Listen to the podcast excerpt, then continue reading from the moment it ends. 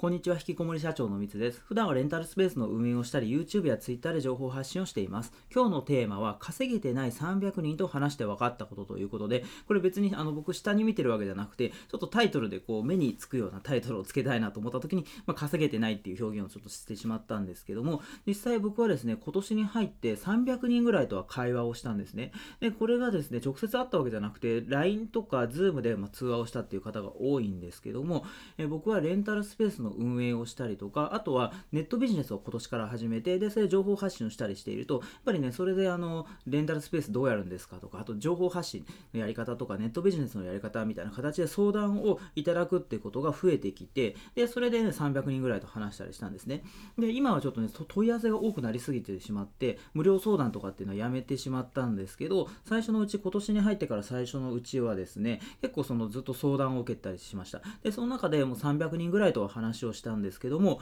こうね、あの話していると、共通して、これからちょっと3つポイントを挙げます。で、この共通して稼げてない人たちっていうのは、この3つができていないっていうのが、あの僕の中であのあるなと。で、その多分300人ぐらい話した中の9割方の人は、この3つに当てはまる、あのっていうのを僕は思っているので、もしこれからでも僕がお伝えする3つに当てはまったりしたら、ちょっとね、この機会に、あのちょっと一度ですね、考え直すというかね、それをあの自分を見つめ直すきっかけになればいいんじゃないかなっていうふうに思ってこういう話をですね、今回させていただきます。で、早速1つ目ですね、お話をしていくと、稼げてない人のま共通点というか思うところで、1つ目が特徴や強みがないってことなんですよね。で、あのー、発信ですね、こう情報発信、ネットビジネスでや稼ぐためには、ま情報発信が必須だと思うんですけども、それでみんなその Twitter とか音声とかで発信をしているんですけども、やっぱね、こうその人たちの発信を見ていたりすると、全然ね、やっぱね、おあの特徴がないんですよね。で発信してる人ってもう山ほどいるじゃないですか。だからその中で、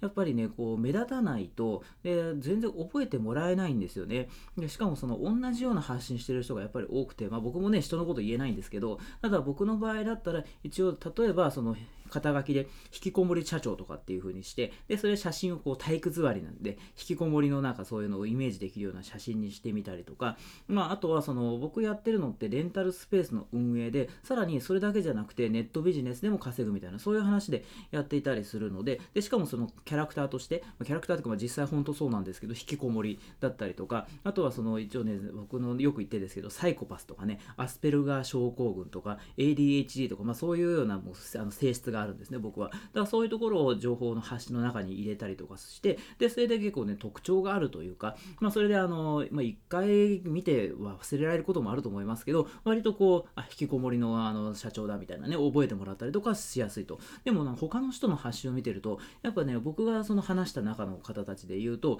ぱね、思い出せないというかね、全然ね、特徴がないんですよね。で、それでなんかね、変わったことやってる方とかだったら、あの、一回話してずっと覚えてですけど、あんまりね、その、すごいこの人は目立つなみたいな、そういう記憶がないんですよね。だから、やっぱね、僕も全然その、あれなんですよね。あの、一回見ただけだと、その、覚えられないというかね、他の人もそうだと思うんですけど、やっぱね、ある程度の特徴とか、なんかそういうね、この人だから数ある発信している中で、でもそれで、でもこの人はこういう発信とかね、こういうキャラクターだから、ちょっとね、この人をフォローしようとか、この人のあの、発信を見てみようっていう風になると思うんですけど、それがない人が多いんですよね。だから、あの、それってやっぱね、当たり障りのない、だからね、なんか無理に炎上させろって話じゃないですけど、やっぱね、発信してる内容なんかも、割ともうみんなが言ってるようなことと、ま、同じことなんですよね、結局は。だからやっぱね、そこを、なんかちょっとでもね、その、きなんか奇抜なことしろっていうわけでもないですけど、でもこれ結局、旗から見た時に、自分ってどうなんだろう、どう見られるんだろう、見られてるんだろうっていうのを、ちょっと今一度考えた方がいいんじゃないかなっていう方が結構多かったりするので、やっぱね、特徴とかですよね。だから本当はその一枚のは、何かしらのね、実績があれば、それをね、出せば、あの、まあ、信頼だったりとか、そういうのにつながったりするんでいいと思うんですけど、最初のうちってね、なかなか実績をね、その人に話せるような実績作れるかって言われたら難しいと思うので、だからその自分の性格とかね、なんかね、今出せるところ、取り組んでることとか、その他の人にはないというかね、まあ、他の人にはないっていうのは難しいかもしれないですけど、なんかそういう特徴みたいなのを掛け算して出してみるとか、まあ、そういうのをするといいんじゃないかなっていうふうに思ったりしています。っていうのが一つ目のですね、稼げてない人の特徴というかね、あのの当てはまることです。で、それ2つ目の稼げてない人の当てはまることなんですけど、これがですね、作業量が圧倒的に少ないってことなんですよね。で、これちょっとね、スパルタ的な話になると思うんですけども、やっぱりね、こう、結果出してる人って陰でコツコツやってんですよ、それだけ作業を。で、僕もですね、まあ、全然自分のこと自慢することつもりも全くないですけど、やっぱね、作業はしてるんですよね。で、特に今年に入ってからネットビジネスをやろうと思って、で、それで情報発信、YouTube とか Twitter とか、あとこの音声だったら3、4ヶ月ぐらい前から取り組んでいるんですけども、やっぱそういうのに時間かけてますよね。あと僕は去年ブログ書いたりとかもいろいろしてたんですけど、とにかく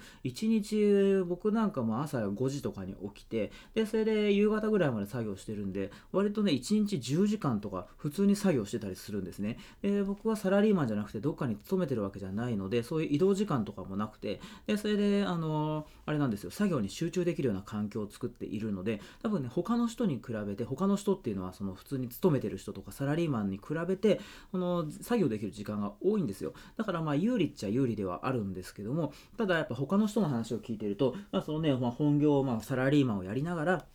で、副業でね、こういうことやってますと。で、それでやっているんだけども、ただ、そのやっぱね、仕事が、本業が忙しくて、1日こう30分しか時間取れなかったりとか、1日ね、あの、まるまるもう全然ね、あの、平日は無理だから土日に作業してますとか、まあそういうようなね、ことを聞いたりするんですけど、でもそれって、あの、まあね、その人の状況が状況なんでね、それはしょうがないとは思うんですけど、でも僕なんかね、その結局ネットビジネスを始めて半年ぐらいで、まあ、月100万円以上は稼稼げるようになってるんですね。で、これって僕がすごいんじゃなくて、普通にただ作業してただけなんですよ。人よりも多く作業してただけなんですよ。だから、あのー、例えばね、もう土日にしか作業できない。で、5、6時間しかね、週に作業できない人と、あとは毎日10時間作業してる人と比べたら、それはね、同じ能力だったら僕の方が絶対結果出ますよね。その作業してるんで。だから、その僕がすごい才能とか、そういうのがあったわけじゃなくて、ただただ作業をしてるっていうことなんですよ。だから、そのやっぱりね、その本業で忙しかったりとか、まあそれはね、いろいろあるとは思うんですけども、ちょっとね、その話を聞いてると、いや、これぐらいのね、作業量だと、それは結果出なくて当たり前だろうなっていうふうに僕は思っちゃったりするんですよね、そういう人たちの話を聞いてると。だから、やっぱね、作業時間は必ず作るべきというか、作業をましておかないと、結局何もそれはね、行動してないんで、結果につながらないのは当たり前ですよね。だからそれができてない人が多いなっていうのを、あの話を聞いてて思いました。で、それで次ですね、3つ目のこの稼げてない人の特徴なんですけども、これやらなくていいことが明確じゃないんですよね。だから、あのなんだろう、やらなくて、あのいいことってね、たくさんあると思うんですよ。その例えば、もうビジネスで結果を出すんだったら、僕だったら、もうそういう友達付き合いとかって、まあ、無駄とすら思ったりしちゃってるんですよね。もう極端な性格っていうのもあるんですけど、だからとにかく、その、やらなくていいこと、それが、あのね、あんまりね、曖昧になったりするんですよ。だから、そのネットビジネスジネスでね、まあ、それ稼ぎたいみたいな、そういう方がね、あの相談に来たとして、で、それでね、あの結局、それはそれでね、頑張ってね、その空き時間に、あの頑張ってね、その副業のやったり発信したりとかするとは思うんですけど、でも、実は他のことをやってたりするんですよ。で、その他のことっていうのが、やらなくても、それってあのビジネスに関係あんのみたいなことですよね。だからもう、その、僕だったら、その、もう飲み会に行かないとかね、あとはもうゲームとかね、一切しないですよね、そういうのは。だからそういうね、なんかね、まあ僕からするとですけど、ちょっと無駄に思えるというか、ビジネスとは関係ないことに時間を使ったりとか、あと人付き合いとか。で、まあね、遊びで人付き合いじゃなくてね、そのビジネスの仲間みたいな形で人付き合いとかね、なんかあったりとか、そういうのはあるかもしれないですけど、でもそれ本当にそれ意味あんのかっていうのをちょっとね、僕から見るとですけど、思っちゃったりするんですよ。だから僕自身がその前は、あの、人脈を広げようと思って、いろんな人に会いまくってたんですよ。で、それしかもその別に遊びで人脈を広げようってわけじゃなくて、ビジネスで結果を出そうと思って人脈を広げようと思ってたんですね。だからなんかビジネスをやってる人たちのなんか交流会に行ってみたりとか、そういうことをやってたんですけど、結局ね、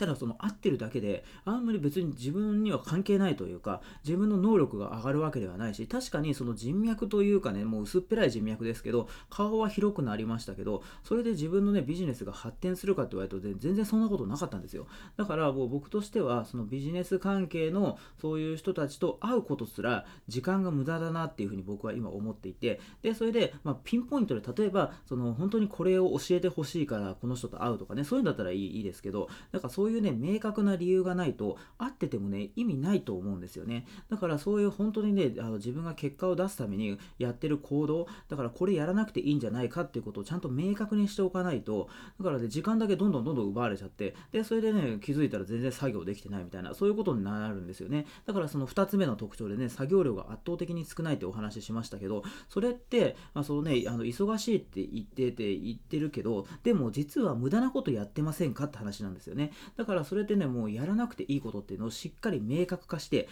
でそれでやっていかないとあのいくらねいつまでたってもねその時間ができなくてでそれで結局作業できなくてでそれでいつまでたっても成果が出ないっていう悪循環になってしまうのでとにかくやらなくていいことっていうのをもうねあの明確にした方がいいですね。僕はだからそれを徹底しているのでそれであのもうね割と時間がこう作れたりするっていうのがありますのでだからねそこはあのしっかりねそこがねあのできてない人がすごい多いなっていうのを僕は300人ぐらいの人と話してて思いました。でそれでだからね結局その話をねまとめるととにかくその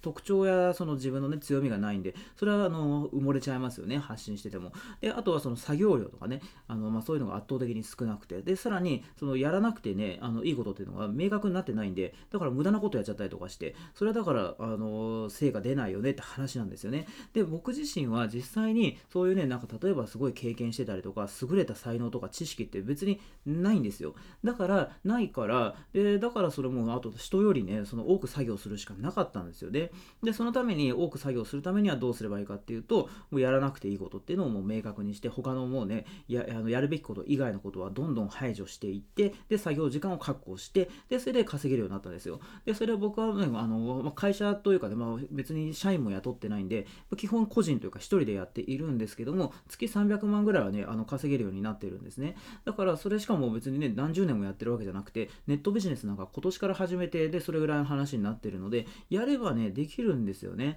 だただそれもちろんその簡単に僕はねそこまで行ったわけじゃなくてしっかりとその作業だったりとかそういうことはやってましたけどでもあの作業を逆にね考えると作業をすればあのその素人というかそういうね無名であの別にね特に才能がない人間だとしてもここまでね行くことができるのでだからねそれはぜひあの、まあ、参考にしていただければばというかですねなんかそれでねちょっとあのスパルタ的な話になっちゃいましたけどそういうふうにあのモチベーションというかねあの今これまでの自分の行動とかそういう考えっていうのをこの機会に見直してもらえればなと。別に上から目線ってわけじゃないですけどなんか参考になればなと思ってですねこういう今回ですねこういう話をさせていただきました。ということで今回は稼げていない300人と話して分かったことというテーマでお話をさせていただきました。今回も最後まで聞いていただいて本当にありがとうございました。